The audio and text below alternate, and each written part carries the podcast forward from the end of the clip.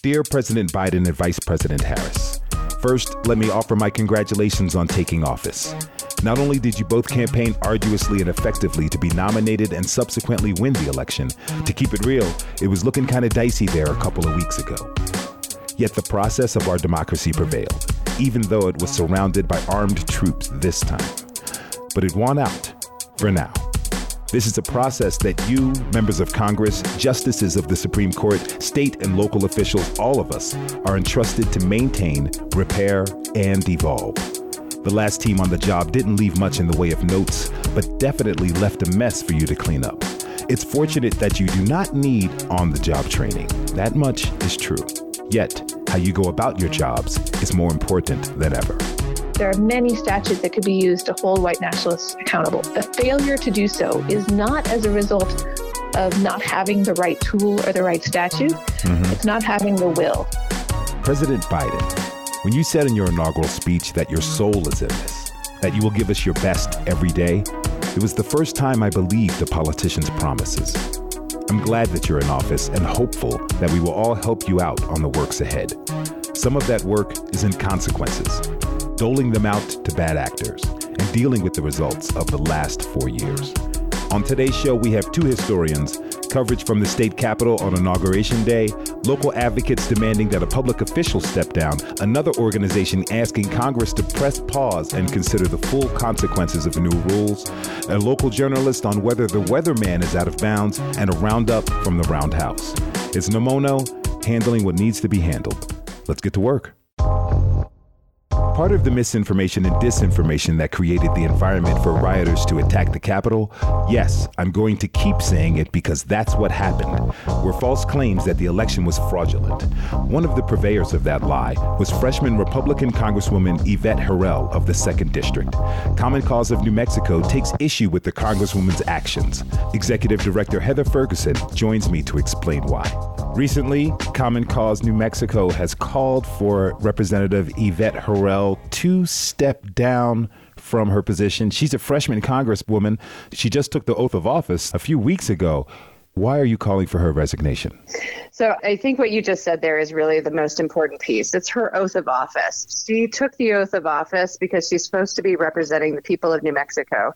This was the most free and fair election that we have had in our nation's history. It was the most secure. That's been verified not only by our National Secretaries of State's President, Maggie Toulouse Oliver, here from New Mexico, from the national cybersecurity folks, to all the members of Congress from across the board, with the exception of these individuals who continue to want to try to make a call out to challenge electoral votes that were rightfully done. And in doing so, she continues to fan the flames of insurrection.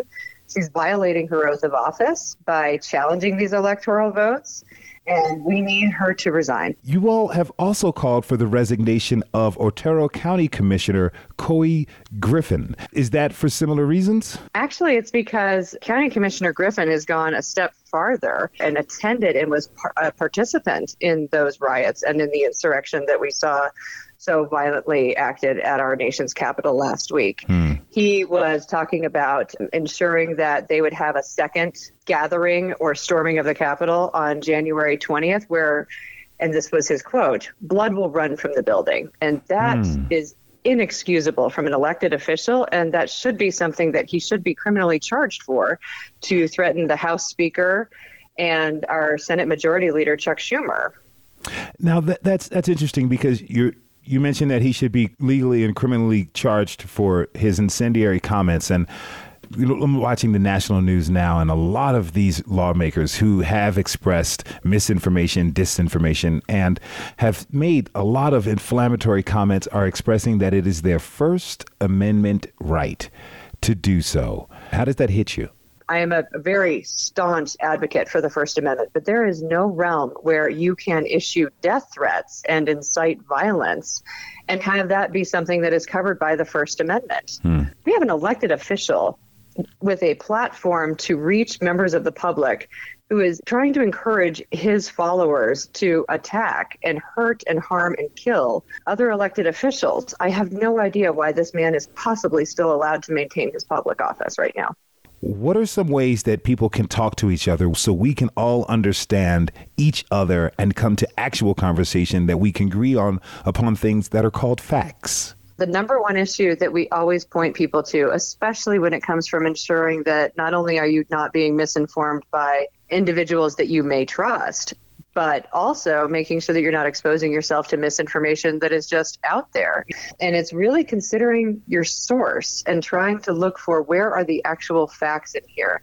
And the facts are that the presidential election was firmly and fully decided, and you don't get to just make up facts or make up lawsuits if you don't get what you want. As a mother, that's the number one issue I try to instill in my child is mm. it's tough when you don't win, but you need to accept it as the truth and move on forward from it. What do you see for our political landscape if we have two sides that are so opposed in just the functions of government outside of any political philosophy?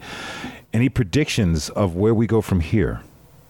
What has been the most saddening side of the work that I've done with Common Cause in the last six years is seeing how much more tribalistic partisan politics has become hmm. over over this time period, especially in these last four years. And I think that it is even more saddening that they have to close our state capital simply to protect our elected officials.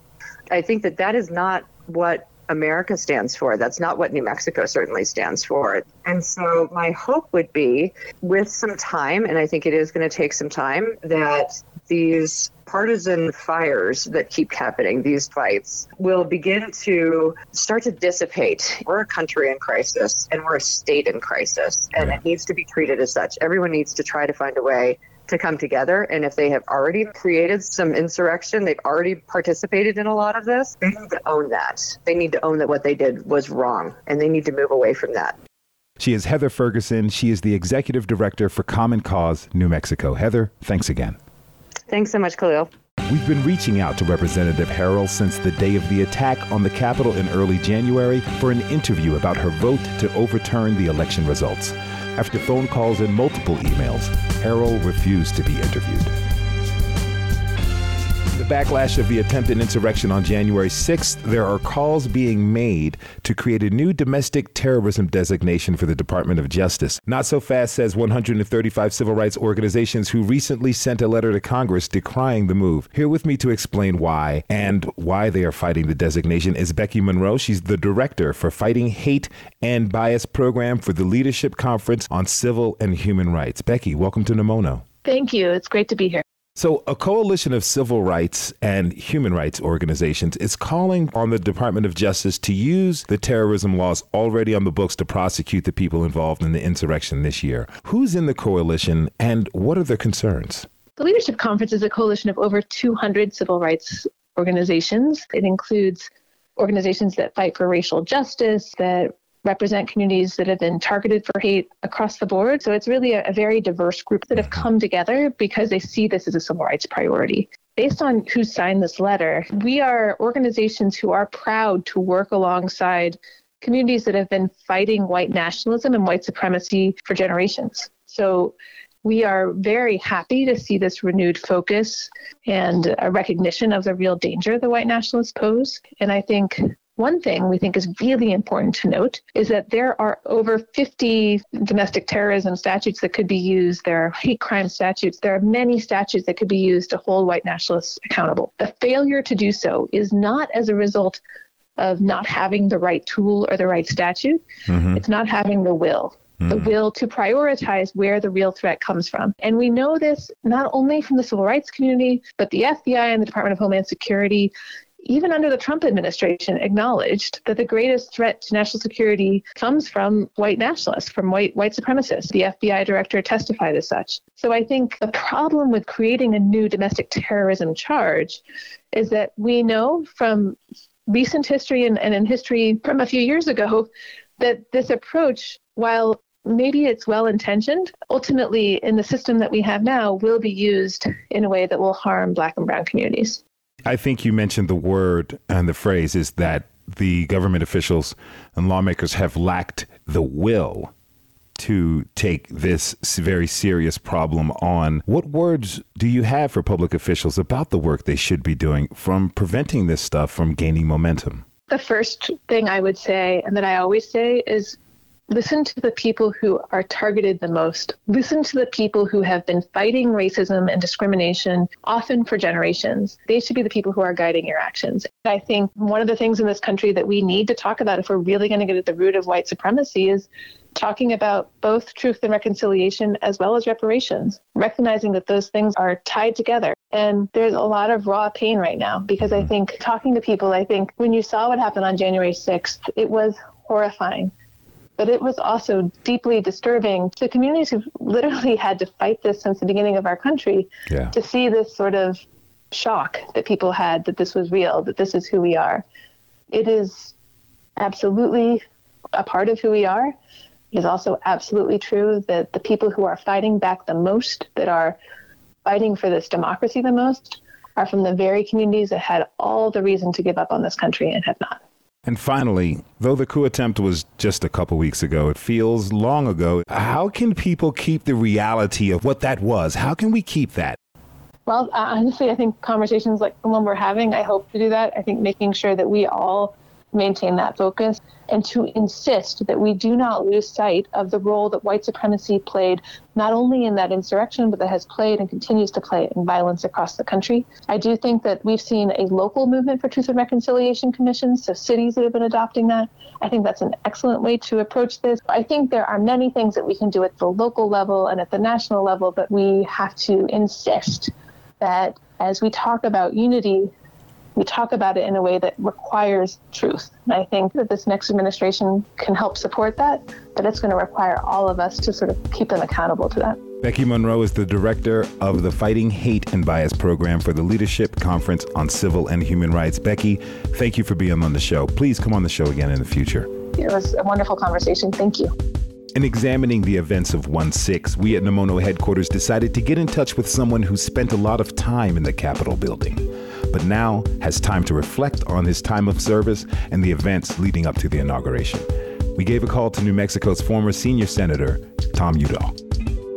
How are you doing today, Mr. Udall? You, have been out of office for less than a month now. What has that been like for you? well, first of all, it's the the best decision I ever made. I left Washington right as all the protests and things were happening right around uh, January the 6th. And Jill and I just took time to travel across the country. Mm-hmm. Uh, really enjoyed getting to see things and see the country on the southern route. It was in the middle of the winter. We had a little bit of snow at one point, but otherwise we just loved the two of us being together and talk about where we were going from here. For all the time that you both spent in DC and in New Mexico, it must have been really nice to reflect upon. This is your first term out of office, but as you mentioned, a few days after your time as a senator concluded, we all know that there was an attack on the building you worked in for years. What were you thinking as you heard about it and saw it? I was actually there in Washington. We didn't leave until a couple of days later. The, okay. Uh, on the 6th, I have always been a member of the House Gymnasium. And so about 12:30, I'd gone over there for about an hour workout and it ended up as I started to leave, the officers in the exit said, We're not allowing anybody out. It's too dangerous. Hmm. And my wife had been, we were living in a house that was close to the Capitol, and they had been evacuated from that street. So I ended up spending the next seven hours. I got a bite to eat in the cafeteria, and then the next seven hours in the gymnasium in lockdown. Hmm. And then we were notified at about 20 minutes of eight that if we wanted to depart, they recommended maybe we wait a little longer, but I just thought, well, I'd give it a try, and I was so close to home that I wouldn't have much problem. And so I spent seven hours while all of that was going in in lockdown in one of the house buildings, not in the Capitol, in the Rayburn House Gymnasium. What was going through your mind? Seeing the destruction of such a sacred institution, it just it really hurt me. I mean, I, mm. I served 22 years in the Congress, House, and Senate, and then eight years as New Mexico's Attorney General, and and as you know, for a big part of my career, I worked in law enforcement. I believe in the rule of law. Mm-hmm. And, and all of that was just being defaced and degraded. And it just looked like terrible violence that was going on. And felt really hurt by it. What consequences do you think need to be doled out for the people who attempted the insurrection that day? These are criminal offenses. I mean, the, the insurrection is a very, very extreme measure that was taken by these people that it was inspired, no doubt, by President Trump. It was planned for a long time, and I think they should be punished under the law. The other side of this that I was very proud of is the House and the Senate were not deterred, and I think they stayed there for about six hours until two or three in the morning and finished their work. Mm-hmm. So I was very proud of them. It was great to see some of the Republicans speak out in a very strong way against the violence. And I hope this is a, an indicator of a new day. You know, one of my good friends in the Congress was John Lewis, and mm. a lot of people looked at Bloody Sunday as that was a defining event in the South for civil rights, and then you saw change from there, and things moved quickly in the passage of civil rights laws. And I think there's the same kind of disillusionment and alienation in our country. And I hope that we'll all work together and work with our elected representatives to get the things done in a legislative way, and each of us individually. I think there's a role for us to play individually to try to bring people together and to be one nation again and not be so divided and polarized. Wise words from former Senator Tom Udall of the great state of New Mexico. Senator Udall, thank you very much again for talking with us. Thank you so much. Real pleasure. Take care. Have a good day. You too. Anxieties were high around the country after the attempted coup, and for us too. News reporters have not been popular among Trump supporters. FBI warned that armed protests were being planned at all 50 state capitals during the week of the inauguration.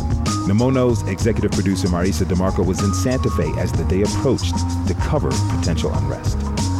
But Trump supporters protesting election results stayed home. Instead, as the country entered the first hours of the Biden Harris administration, Marisa reflected on this moment in U.S. history with her fellow local reporters. In Santa Fe last week, concrete barricades blocked roads near the Roundhouse, and video camera surveillance carts popped up along the perimeter of new fencing. Lawmakers started the 60 day legislative session there on Tuesday, January 19th, but on Inauguration Day, they weren't in the building because of safety concerns. Thanks for talking with me today, Shaun Griswold with New Mexico in Depth. Of course. So we're in the Capitol. It is Inauguration Day, right? What do we see out there? Saw a big fence around the roundhouse. Mm-hmm. Uh, saw a lot of police officers, state police, some National Guard members. Mm-hmm. You know, roads are blocked off. Other than that, it was very, very quiet. The lead up to today, there's so much anxiety about what this could be like, right? Can you talk about what you're thinking about and what, what you're experiencing as we're making our way into this moment? Yeah, I mean, the anxiety around watching everything that happened at the Capitol, plus the history of protest and counter protest and in New Mexico the last several months, you never quite understand what the environment is going to be. And with this one, it, it was much different than some of the protests against police because with demonstrations like that, you're always kind of aware of the police and preparing for any police action that could lead to deter a crowd. You know, flashbangs, tear gas, rubber bullets. You kind of know where and understand even when they get information when something might happen that could put you in harm. So you can move and kind of put yourself in position out of harm's way. With the stuff we saw at the Capitol and you know things we've seen that are uh, pro-Trump demonstrations in Albuquerque and in Santa Fe, you're dealing with a group of people who are armed, who are civilians, who are in tactical gear and you really don't know what their motivations are going to be. You don't know what kind of training they have. You don't even know how long they've owned that weapon. Mm-hmm. So coming into this one, you know, they were making threats. And then not only that, friends and family around me are watching what's happening. They're reading stories about journalists who have been attacked in DC. They're not really in this environment. They don't quite understand it from experience the way that I do. They just want to know if I'm being safe. Yeah. Like, I don't know if you just heard my phone went off. Like, that's my mom wondering if I'm okay. I had yeah. to text her and let her know that nothing is happening here. It's that kind of constant communication that you have to have with people just to let them know you're all right. as people are trying to keep you safe, because a lot of coworkers, friends, and family like you are, are really worried when they know I'm going to be out here. And they're trying to help you think about preparations or asking what precautions you're going to take. But when you never know what the day is going to be, we walked around the roundhouse. There's nothing like it's quiet, quiet out there so far. And this is when we thought everything was to happen. Other times I go to a demonstration and I think it's just to be a little thing and I'm just kind of out there to see what's up. And that's the one where someone gets hurt or someone gets shot or there's a fight or, you know what I mean? So it's like, it's very hard to tell what these situations are to be when we're heading out. Yeah. And I mean, I don't know how much time you spend on the internet just watching message boards I spend a lot of time just seeing what they're talking about, trying to gauge some of what their motivations and attitudes are going to be with some of these actions. One thing that did give me some relief was over the weekend, which was supposedly going to be the beginning of these pro Trump demonstrations, turned into nothing. I saw maybe a dozen people combined between Texas and Minnesota. Mm-hmm. And of course, there was nothing shown, nothing happened here in Santa Fe. There has been consequences. People have been jailed or lost their jobs or got killed in the insurrection, right? Maybe some of the fallout from the insurrection with everybody looking so dangerous and just so over the top that maybe they're not feeling so good about aligning themselves with that. Yeah. You know? For sure. Yeah. Yeah, that's what gave me a bit more relief was you know, we saw the Capitol insurrection and we saw the police response to that, which was almost nothing. I mm-hmm. mean, compared to a dozen protesters who are protesting the police, we've seen full SWAT teams, oh, you know, know. tactical gears, mm-hmm. like all the all the military budget yeah. equipment that they've purchased is out there in the streets, and we didn't see any of that in DC. And I think that's what really led to the effort and the violence that we saw. With this and the preparation out of all this, I mean, you saw the National Guard deployed across the country. You saw preparation for this on a level that was taken at a serious tone. Mm-hmm. I definitely felt relief from that response of the defense that we have in this country to protect our institutions and to protect our safety actually came out. Even if nobody came and, and went against them, their presence was enough, I think, to deter these groups from coming out. All right. Well, happy Inauguration Day, Shaun. Happy Inauguration Day. Stay safe, and we don't know when there's more protests, but I'm sure we'll see each other at them. uh, time to get tacos. Yeah, that's right. so I'm here with Gabe Villadora, who is a Lobo reporter here in Santa Fe, Daily Lobo, University of New Mexico student newspaper. So have you done any protest coverage? Honestly, no. No, this is going to be my first time. You know, if anything were to happen, this would have been my first time. Mm covering a protest like this. Reporters nationally were talking on like industry websites about how it felt different. Yeah. These warnings that would happen on the 6th was different. Like they felt actually targeted. People did take their gear. Were you thinking about that kind of thing as mm-hmm. you were facing this today? And did you have like in your mind like a plan about what you would do mm-hmm. if, right? So I came into New Mexico from the Philippines and for those that don't know, in the Philippines, it has a really long history of authoritarian government. The media is not a friend. The media in the Philippines is quite frankly an enemy. And there's been so many cases of the media being prosecuted for doing their job. Coming from there and seeing what transpired in DC to all those journalists, it made me think like, so I thought I was going to be safe here in America, you know, covering my job you kind of juxtapose that with the scene in Philippines where my family was trying to immigrate from to come here for a better future. Mm. And then you mm. see you see that stuff happening in DC. You remember the stuff that happened in the Philippines. And mm. so it's definitely strange to see that here in such a democratic country. Of course I was thinking about what was going to happen downtown. I have two bags in my car with protective gear that my editors gave me. I always try and live by the mantra, you know, what is it? Prepare for the worst, expect the best. Yeah. Right? So your student reporting experience is so much different than mine. If mm-hmm. you're going out to protest with protective gear, mm-hmm. right? Like you're just in a different situation. Yeah. You know? I will say that I do feel a lot more comforted by my community here in America my community of journalists. Of course, the Philippines has adamantly protested against all of the prosecutions against journalists there. But at least here, I know that I can feel safe uh, and surrounded by a community that I know will have my back if anything goes to happen, you know. yeah, I mean, me, you, and Shaun are sitting here. We're from three different news mm-hmm. outlets, and we've all kind of formed alliances mm-hmm. out in the field, right? Mm-hmm. Like we're all kind of keeping eyes on each other and mm-hmm. Trying to keep each other safe and just make sure everyone gets home okay, mm-hmm. right? Like mm-hmm. that's that's kind of what we do now, you know? Yeah.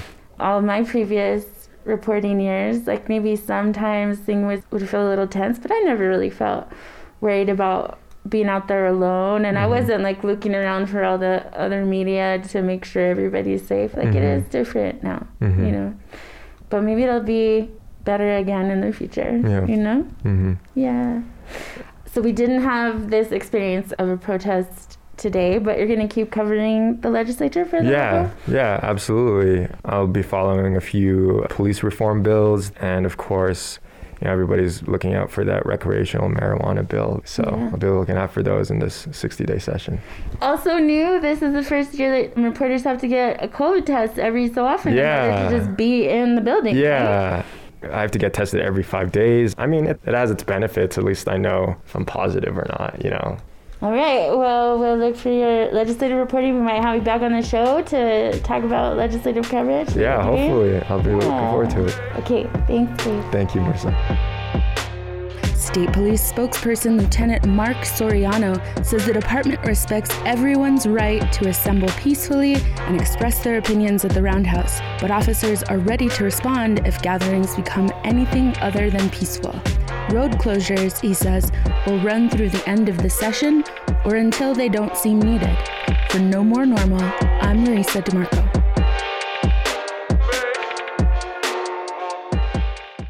Mark Ronchetti is back on the air at KRQE, letting people know what the weather is like. His political views and support for Trump were on full display in his campaign for Senate just weeks ago. Some people, including journalists, are asking if there's a conflict of interest here. Ryan Lowry is a reporter and the president of the Society of Professional Journalists Rio Grande chapter. He joins me now. All right, so let me ask. Recent waves of concern have developed as Mark Ronchetti, a Republican candidate for Senate in 2020, has returned to his job as a weather reporter for the television station KRQE. The Society for Professional Journalists has a problem with this. Can you explain to me why? Mark Ronchetti is a journalist. Some of our membership are in TV, and we have spoken to them, including former Nexstar media employees, who tell us that the way a television news broadcast is put together that even if he is the weatherman, he is likely in on meetings to put that show together, which places him as part of the newsroom, which places him in some of the editorial direction of the show. So you have him now as a former candidate who had centered his campaign on standing with Donald Trump. It kind of is a blanket endorsement of everything Trump has endorsed and said and tweeted, and that includes calling the media the enemy of the people. And, you know, Trump has also implied that violence against the media is okay. We really want to know if Mark Ronchetti stands with those kinds of attacks on the media. Is it customary for such like high profile politically active people to be involved in news media and newsrooms? There's nothing that says a journalist can't run for office, and there's certainly nothing that says journalists can't hold political opinions. There's been kind of a, a long-standing ethical line that, you know, as a journalist, you don't put a yard sign for a candidate in front of your house or a, a sticker on your car, that sort of thing. It definitely changes it when a journalist runs for office. And then, like so many things with this last election, it's just different. There was such a call for attacks on the media. Nexstar Media Group is KRQE's parent company. What could you ask them, if anything, about this situation with Mark Ronchetti being on staff? I mean, of course, KRQE and Nexstar are allowed to hire anyone they would like. Ronchetti is certainly allowed to be employed and be employed as a meteorologist on a news station we asked the same questions to KRQE and Nexstar that we asked of Ronchetti. Where does he stand on attacks on the media? Is it something he's willing to denounce? Is it something station management is willing to denounce? Especially Nexstar nationwide employs a lot of journalists. And among those journalists, one who may or may not accept attacks on the media as a normal, valid thing. Yeah. In his campaign, he had many ads full of racist dog whistles, said that institutional racism isn't real. That's pretty dangerous to have that sort of political view. And then after you know the race is over and you don't win you go back to your media pulpit a lot of people will associate candidate that person the weatherman with those views and does that shine a bad light on journalism specifically at a time like you said you know trust in the media has eroded to the point where you know there's politicians namely president trump claiming to attack the media this is not good for the profession no it definitely erodes it in the debate televised debate said he doesn't believe there's institutional racism. You know, and again, he's working in a very diverse city with a diverse staff. I would assume that many who work with him would vehemently disagree with the fact that there's not institutional racism, as I'm sure many of them have seen that in their careers. Hmm. I want to thank you so much for being on the show. He's Ryan Lowry, president of the Society of Professional Journalists, Rio Grande chapter, and a fantastic journalist himself. Thanks so much, Ryan. This is great. Thank you, Khalil. This is No More Normal. I'm your host, Khalil Ekulona. I got suspended from school once. Get this, I'm a senior in high school, so our last day of classes was a week before the rest of the schools, right? So I decided to cut my seventh period class, which was gym. You heard me right. I got suspended for cutting my last class ever in high school, which was gym. Being class president didn't make matters any better for me. As a consequence, my mother and school administration came up with the idea to have me sit in the office for a day after I was done with high school. Fun. It's all about consequences. Stay with us. No More Normal is brought to you by your New Mexico government, a collaboration between KUNM, New Mexico PBS, and the Santa Fe Reporter. Funding for our coverage comes from the New Mexico Local News Fund, the Kellogg Foundation, and KUNM listeners like you. Support for public media provided by the Thornburg Foundation. Hear us each week on KUNM Sundays at 11 a.m. Find past episodes online at kunm.org or wherever you look for podcasts. Some of those who participated in 1 6 were once members of the military.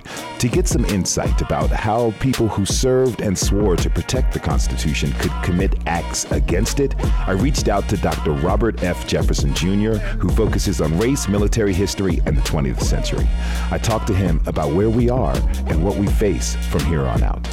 So many people were surprised by the coup attempt this year. You've long studied and written books about military history with an emphasis on race. As January 6th unfolded, what was on your mind that comes from that research? Well, frankly, I wasn't surprised because um, two points. The first one is, is that this country historically has had a convergence of what I consider to be the gray line and the long blue line. What I mean by that is, you know, if you go all the way back to basically the end of the Civil War, with the passage of the 1866 Civil Rights Bill, mm-hmm. you see in response to that the birth of the Ku Klux Klan in place like Pulaski, Tennessee. Mm-hmm. Many of those members of that Ku Klux Klan, of that white supremacist chapter, were basically former Confederate Army veterans. Mm. And it's really interesting that you see this happening now because if you notice yesterday, our new president talked about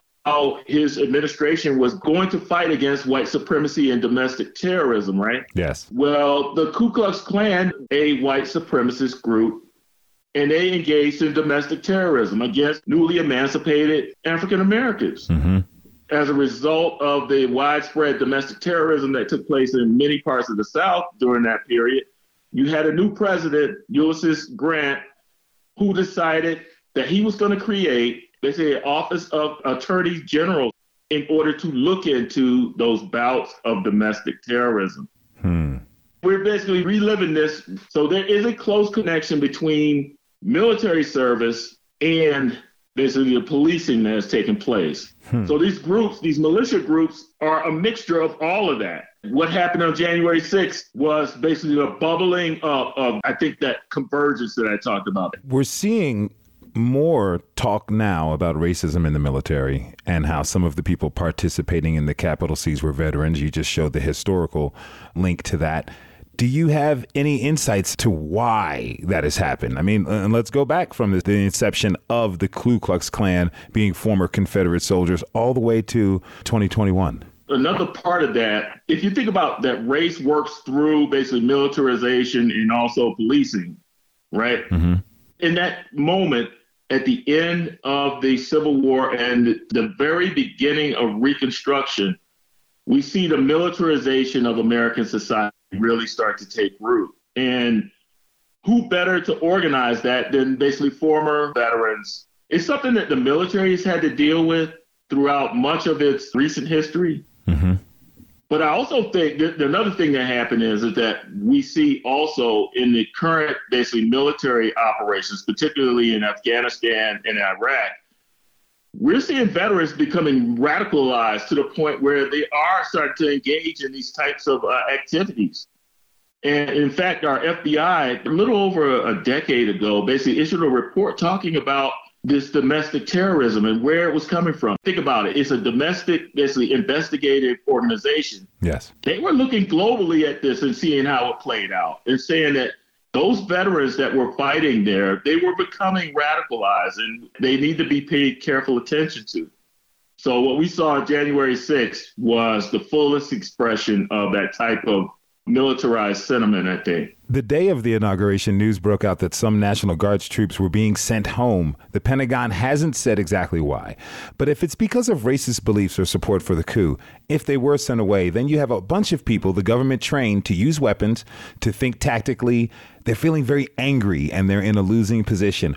What do you think should happen? The one thing that I think is going to happen is that the military in itself it's going to have to do a lot of self examination. Like, what is it about basically military service that tends to lend itself to this type of radicalization? And with race basically being the pivot for all of that, right? Yeah. They're going to have to do some soul searching as to, okay, what what is it about it that basically attracts these type of individuals and groups? And then they got to start talking about, okay, how do the institution in itself, and talking about the military, how do they basically address this early on so that those individuals understand that this is not the way that, that they should operate in a democratic society. Mm-hmm. We're in a period right now, if history is our guide, that we will see a lot of basically emphasis being placed on, okay, let's try to understand this. And then let's not only try to understand this, but let's also make sure that we're able to combat it in the near future. Yeah. Military, you, you probably know this story quite well. The military in itself is seen as being like one of the leading institutions of desegregation and integration in American society, right? Mm-hmm. But a part of that is there's this element of exclusion and also opportunity of service that they have tried historically to try to deal with. We're in another moment where that's happening. And I find that interesting now that here we are in 2021 and the military and law enforcement as well are going to have to go through and essentially purge their personnel of these actors. It doesn't seem like it's going to be a very easy task, and it seems like something that could generate or create more sympathizers for some of these more extreme movements. And you mentioned this a little bit earlier. President Biden, he went as far as to mention the fight against white supremacy in his inaugural address, and he was one of the first things he mentioned. Is this the first direct reference we've had from a president outlining the work in front of the country? Yes, indeed. It is the first time. In fact, if you notice quite a bit of the conversation, that national discussion that's taken place, you have commentators trying to figure out, okay, where did this come from? Where mm-hmm. is he the first? And then also, has this situation bubbled up to the point where now with the president taking the lead, maybe the rest of society is going to be more conscious of having this presence in American society. I, would argue that it's always been at the forefront of presidential administrations. They just have not articulated it to the public in a more explicit manner. Biden is the first one to do that. He's the first one to basically explicitly call attention to it and say that basically his administration is going to they're going to address the problem. With that in mind, what's missing from the public conversation right now as far as like the next steps to take? Honestly, I actually think that you have to look at the linkages and also the vestiges of it and how it's deeply embedded in almost every aspect of American society. I mm. think we have to have a general conversation about how deeply ingrained basically racism is in American society. Yeah. if we don't do that, then we're we're pretty much fooling ourselves. And there's a tendency to, to dismiss and to overlook many of the aspects that are right in front of us. He is a professor of history at the University of New Mexico and an Elon College alumni, along with yours oh, truly. Yeah. I want to thank Dr. Robert Jefferson for being on the show. Dr. Jefferson, thanks again for coming on the show. Thank you for having me. To understand the events of 1 6, you need only to look to history, sometimes even recent history, to get a clearer view of the environments that breed times like this. Dr. Luis Herran Avila is a historian of the Cold War in Latin America with an emphasis on conservative, anti communist, and extreme right movements. He sets a historical stage for us. You study the rise and fall of governments and movements in Latin America. As you look back on January 6th and what led up to it, how close do you think the U.S. got to a real coup of some kind? One of the usual parameters for defining an event as a coup is usually the outcome, whether it is successful or not. But of course, that is insufficient since, in at least in Latin American history, there have been, you know, multiple coup attempts against both military and civilian government. And one way to think about the events of January 6th as a coup, first, one could be the intent that some of the forces and organizations involved had with storming the Capitol. Mm-hmm. They were clearly there not to have a civilized conversation with elected officials. If we call it a coup or not, it is a process that failed. But the intention of some of the actors is very important to take into account. They were and continue to be believers in this conspiracy theory, the famous or infamous QAnon conspiracy theory mm-hmm. about the existence of corrupt elites that are in cahoots with forces of globalism, forces of communism, even Judaism, and that these elites have basically betrayed the American people. And what was needed was forceful removal of these elites from power. As you were watching and listening to that day unfold, are there any other moments in history that were coming to your mind? This is perhaps one instance of a very American coup in U.S. territory, which is something that we should also start thinking about, right? It seemed to have been playing a script of coups in which the U.S. has been part of the instigating forces. Uh, but this time around, it happened here.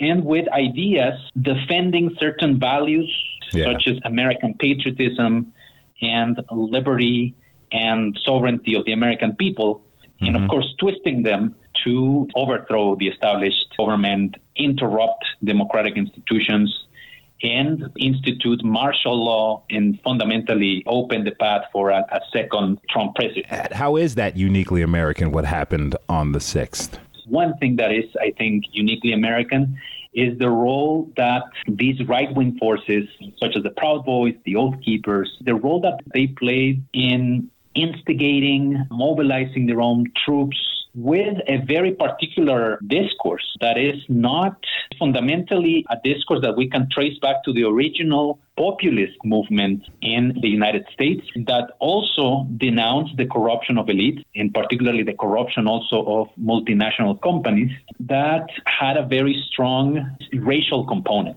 And I think that the role that racism, white supremacist groups and American uh, sort of interpretations of fascism have made their way into, into the environment that created this coup that is very, very American phenomenon.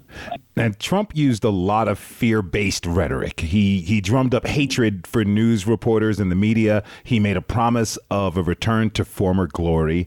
So those are the kinds of things that you hear other dictatorial leaders talking about as they come to power.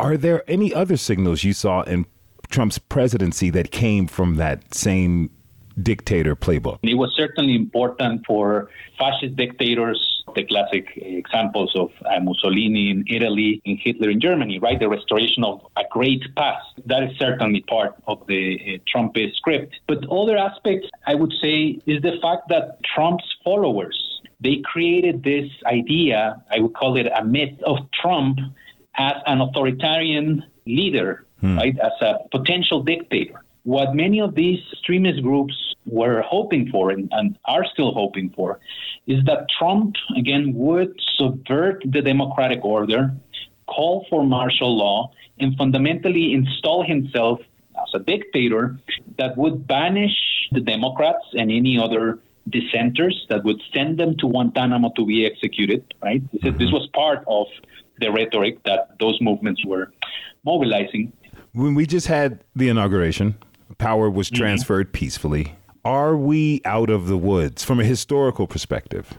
I would say that at least in terms of the threat of more violence or the threat of, let's say, other attempts to undermine the current administration or even undermine the conduct of democratic government, I don't think the threat is gone. They do not have the support anymore of the White House. But we might, I think, find out that in the end, they don't necessarily need Trump mm. to uh, continue their activities and carrying out these agendas. It is possible that these uh, movements will become less visible, but they're not going away anytime soon. These groups are not new, yes. but these tendencies in American society are as old as the founding of this country. I read a piece in the Washington Post today that speaks of pundits and Republican lawmakers and Republican leadership decrying President Biden's call against white supremacy. They say an attack on white supremacy is an attack on conservatism. What are we to do when even some Republicans themselves are likening, associating conservatism with white supremacy? I mean, I know a little bit about the conservative movement in the United States. It's historically it's a very uh, diverse movement, yeah. right? Intellectually, politically. But when these Republican politicians and their bases are so wedded to the idea of white supremacy. Here we have a serious issue. I don't think there's space to negotiate white supremacy. Yes. You know, lawmakers are considering new domestic terrorism measures, and human rights advocates oppose them. They're saying that these kinds of laws that are intended for white supremacists and would be terrorists in this moment, in the end, they're used to target other communities. What do you think yeah. about that? I think it would be much better to try to find other ways to tackle the problem of political extremism in American society. Legislation about terrorism is usually goes counter to considerations of civil rights and considerations of due process. It can very easily be turned against other people that were not the intended targets. He is professor of history at the University of New Mexico, Professor Luis Herran Avila. Thank you so much for talking with me. Would you please come back on the show again? Absolutely, and thank you for having me in the show. The 55th legislature is open, and YNMG is back at it with coverage of what's happening at the Roundhouse. Kicking it off is none other than Jeff Proctor from the Santa Fe Reporter, one of our collaborators along with New Mexico PBS. Jeff, how is it going? It is going, Khalil. Thanks for asking. Yes, I hear you. We're back in the saddle again, and so is the legislative session. And, you know, examining the landscape and potential for bills passed and issues addressed, I want to look at small dollar storefront lending, or what is more infamously known as predatory lending. You and one of your colleagues, Catherine Lewin, just wrote a really excellent piece in the Reporter on this issue.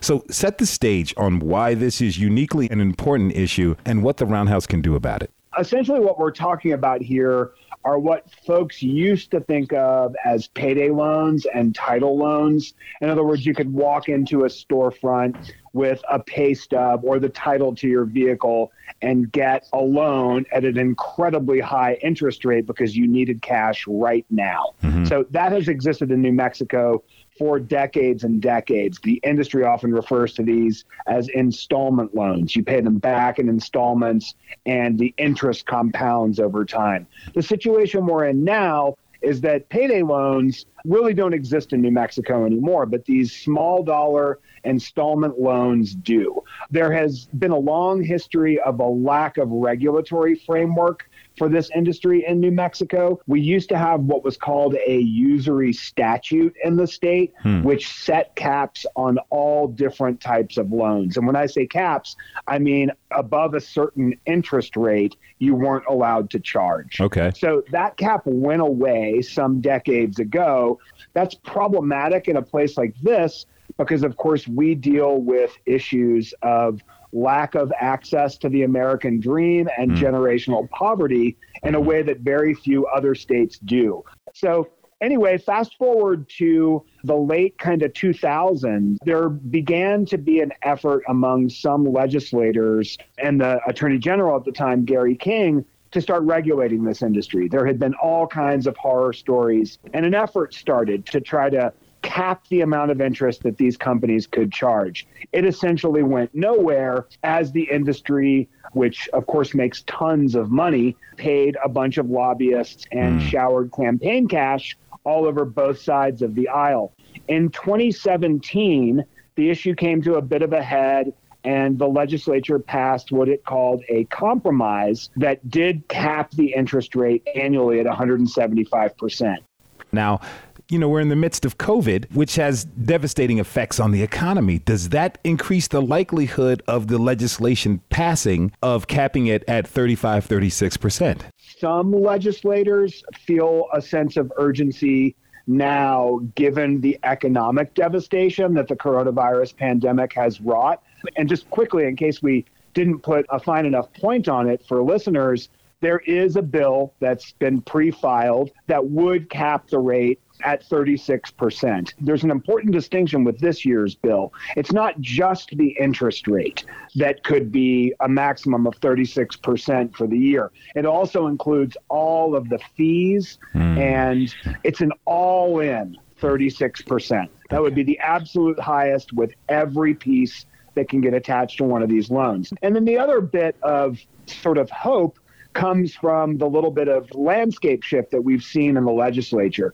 Previously, we've seen some blockage of reform efforts in this sector from some of the more conservative Democrats in both chambers. And of course, a handful of them were bounced out during primary season in 2020 by more progressive leaning candidates. So those two factors have some of the reform advocates and some of the reform minded legislators feeling like this actually has a chance this year. The last bit is that the day our story ran, the governor included this issue on her list of legislative priorities. Okay. It's interesting because from your reporting, you know, you found that a majority of these storefront lenders are in low income areas, heavily Native and Latino. That seems to keep the cycle of this generational poverty located in specific places. And to me, that feels a little bit dubious. If lawmakers want to do something about economic equality, they should really look there with more scrutiny. Tell me, why did you all point that out in your reporting? I mean, it's important to think about the clientele for these kinds of storefront lenders. The idea mm-hmm. is to get somebody in the door, have them them take one of these loans and then re up the loan later on. It's kind of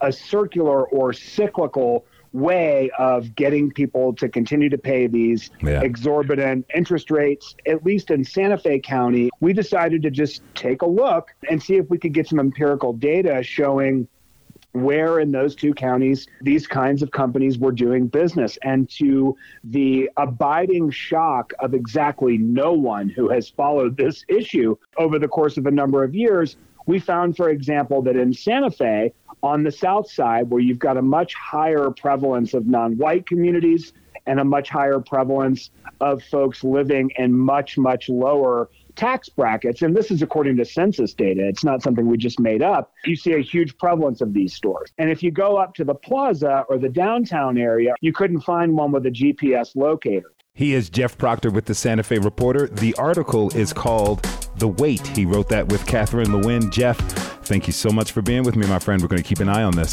Thanks for having me. The State of the State address is coming up next week. The team behind your New Mexico government is joining journalists from all around New Mexico to fact check the speech and provide context. Find that on kunm.org. Youth Poet Laureate Amanda Gorman told us that America isn't broken, but simply unfinished. As the Constitution was being ratified, Benjamin Franklin had concerns but signed his name to what he called an imperfect document. As this nation aged, those imperfections have been made clear, and sometimes steps were taken to correct or amend it. If we really are to move forward, it's past time that we evolve it again so that this imperfect document fits more with today's imperfect America. Next week on No More Normal, we take a look at our common purpose, a document that may hold some keys to our future. We want to thank all of our guests for offering their experience and expertise to us. We greatly appreciate it. Super thanks to Jazztone, the producer, Cheo, Dom Life, and Olad Records for providing music for the show. Khaki, Pope Yes Yes Y'all, and Bigawatt produced some of the show's themes. Many thanks this week to artist Scott Green from Bernalillo for allowing us to use an image of his painting to represent this week's show online. No More Normal is executive produced by Marisa DeMarco. It's produced and hosted by yours truly. Taylor Velasquez handles our socials and helps with the editing. Shout out to Yasmin Khan and Megan Kamerick for pitching in to help with the editing as well. Thank you both very, very much. I'm Khalil Ekulona for everyone here at No More Normal. Thanks for listening.